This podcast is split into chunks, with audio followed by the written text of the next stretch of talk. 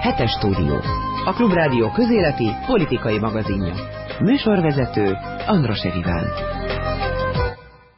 Latman Tamás nemzetközi jogász a vendégünk.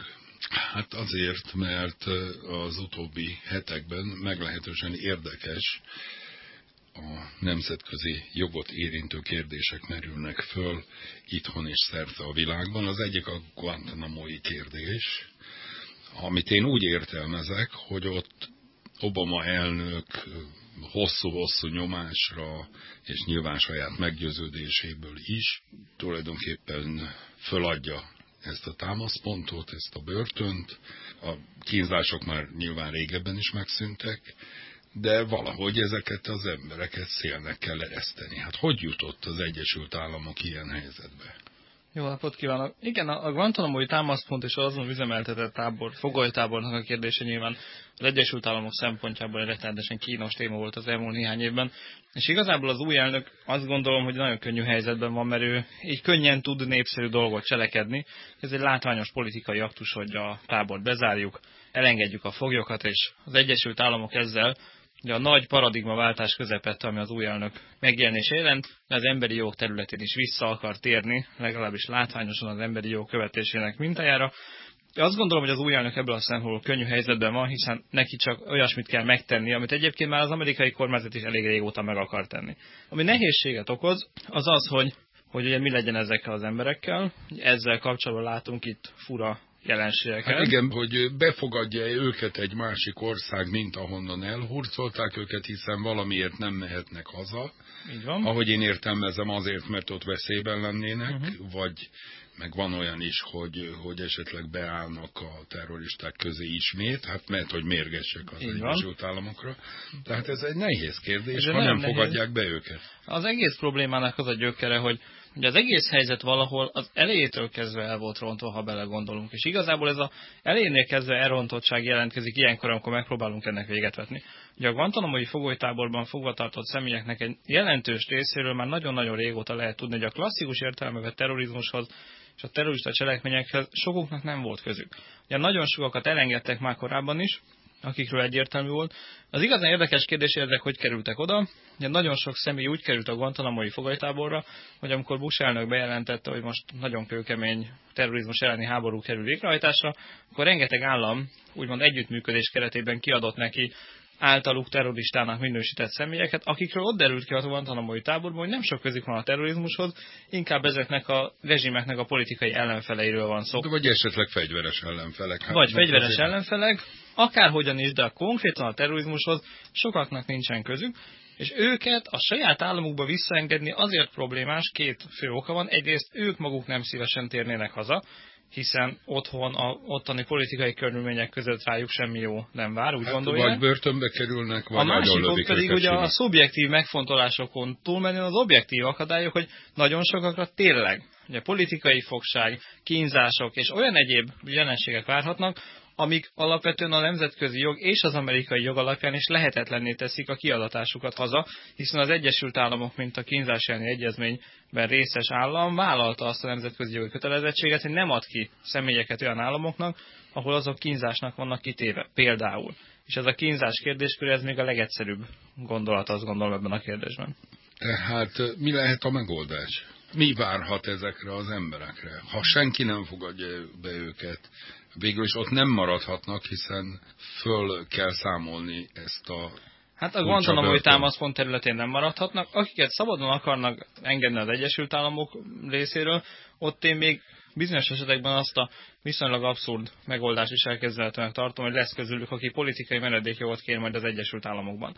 Hiszen otthon vagy haza a saját államokban sokan nem akarnak visszamenni azon túl, hogy nem is lehetne őket szabad engedni. Most egy és ilyen ha ember... senki nem fogadja be őket, akkor ez az utolsó Igen, az Egyesült Államok úgy gondolom, ez az én szubjektív véleményem, hogy azért próbál olyan befogadó államokat keresni, hogy legyen hova menniük ezeknek az embereknek. Mert attól tartok, hogy ugyanakkor sok ilyen ember esetében nem fogja tudni megadni a politikai menedékjogot, azon egyszerű oknál fogva, hogy valamiféle terrorizmussal kapcsolatos eljárás azért csak volt velük szemben folyamatban, ami az amerikai jogi rendszer alapján is lehet, hogy kizárja az ő menedékjogi lehetőségüket az amerikai jogban.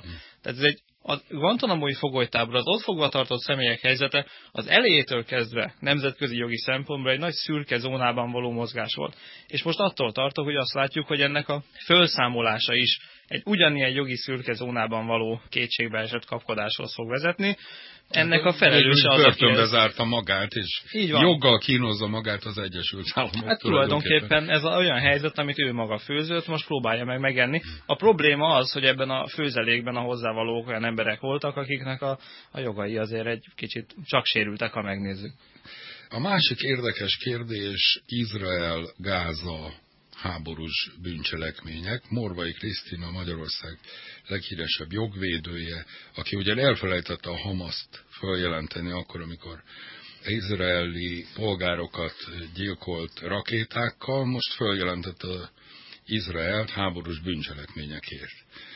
Milyen esélye van annak, figyelemmel arra, hogy tegnapi hír, hogy egy spanyol bíró elfogadott egy ilyen feljelentést, szintén Gázával kapcsolatban egy 2002-es esemény miatt. Milyen lehetőség van azon kívül, hogy természetesen most tegyük félre ennek a politikai indítékait, nyilvánvaló, hogy itt hát egy provokációról is szó van. Ja, Izrael gázai műveletei során elkövetett jogsértések, úgy gondolom, hogy az, hogy jogsértések történtek, az nehéz vitatni. Tehát az, hogy jogsértések történtek, az biztos. Na most elméleti lehetősége annak megvan, hogy háborús és emberies sérelmi bűncselekmények miatt egy másik állam eljárási rendjében indítsanak büntető eljárást az elkövetőkkel szemben. Erre lehetőséget ad az univerzális joghatóság rendszere, amit a 49-ben elfogadott Genfi egyezmények megalapoznak. Tehát ez nem kérdés ami nehézséget jelent egy ilyen eljárással kapcsolatban, és úgy gondolom, hogy ez az, ami, ami nem fogja lehetővé tenni a magyar büntető joghatósági rendszer működtetését, az az, a konkrét ügyben, hogy igazából nincsen eszköz, nincsen bizonyíték, már pedig büntető eljárásban csak konkrét személyek, konkrét események. Büntető eljárást konkrét személy ellen kell indítani, ugye a feljelentés nem konkrét személy megjelölésével történik, hanem tulajdonképpen ismeretlen tettesről szól, amit ilyen feljelentés lehet tenni, ez nem kérdés ezt tisztázzuk, hogy Morvai Kriszt nem Izrael államot jelentette föl, hanem kormánytagokat, katonai vezetőket, egyebeket. Tehát egyrészt kell találnunk egy elkövetőt, hogy büntetőeljárásról, eredményes büntetőeljárásban reménykedhessünk, kell találnunk egy elkövetőt, meg kell a konkrét bűncselekményt, okokozati kapcsolatot kell bizonyítanunk a jogsértés megtörténte és az adott cselekmény között, és az elköveténél szándékosságot kell bizonyítani. Úgy gondolom, hogy a magyar nyomozó hatóság, a magyar bűnöldöző szervek erre képtelenek lesznek és mivel a magyar ügyészségnek nem áll rendelkezésére semmilyen bizonyíték, úgy gondolom, hogy ennek a feljelentésnek így nem lesz a vége eredményes büntetőeljárás. Elvileg a nemzetközi bűnügyi együttműködés rendszerében arra van lehetőség, hogy bizonyítékok átadásával eredményes eljárásokat lehessen lefolytatni, de erre még nem nagyon volt példa. Ugye Izrael ebből a szempontból különösen kényes helyzetben van, mert um, Izraellel kapcsolatban, ugye tudjuk, hogy nagyon komoly politikai feszültségek szoktak keletkezni egyes államokban, és több ilyen eset volt már, hogy feljelentést tettek különböző rendűrangú izraeli katonai és politikai vezetők ellen. Ebből voltak viták, Izrael és többi állam között.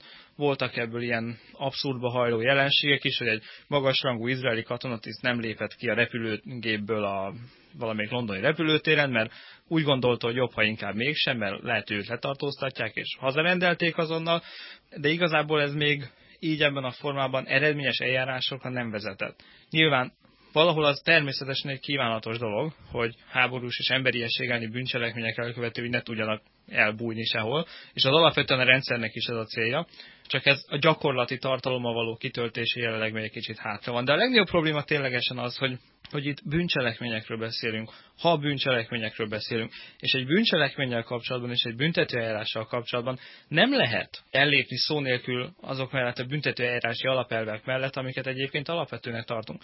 Tehát ezért rettenetesen ijesztő, amikor valaki azt mondja, mondjuk a televízióban lát egy halott gyereket, és akkor rögtön abból ő kijelenti, hogy itt egyértelműen háborús bűncselekmény történt. Lehet ilyet mondani a politikai véleménynyilvánítás és véleményalkotás keretében, ez nem egy jogi szakvélemény. És büntetőeljárásban pedig ez nem bizonyíték. Ez arra bizonyíték, hogy ott van egy halott gyerek. Sőt, az izraeli-palesztin konfliktus természetét ismerve lehet, hogy még arra se bizonyíték egyébként tegyük hozzá. Tehát ugye a propaganda eszköz az nagyon intenzíven van használva, és ebben a konfliktusban évtizedek óta, és nem mindig, nem mindig becsületes, tiszta módon. Tehát igazából ez az, hogy bűncselekmény történt, arra egészen biztos, hogy nem bizonyíték. A bizonyítékra már pedig a büntetőeljárás keretében szükség van. Ha nincsen bizonyíték, az nem büntetőeljárás, hanem politikai vagdalkozás, és abból úgy gondolom, hogy van épp elég ebben a konfliktusban amúgy is. Köszönöm szépen.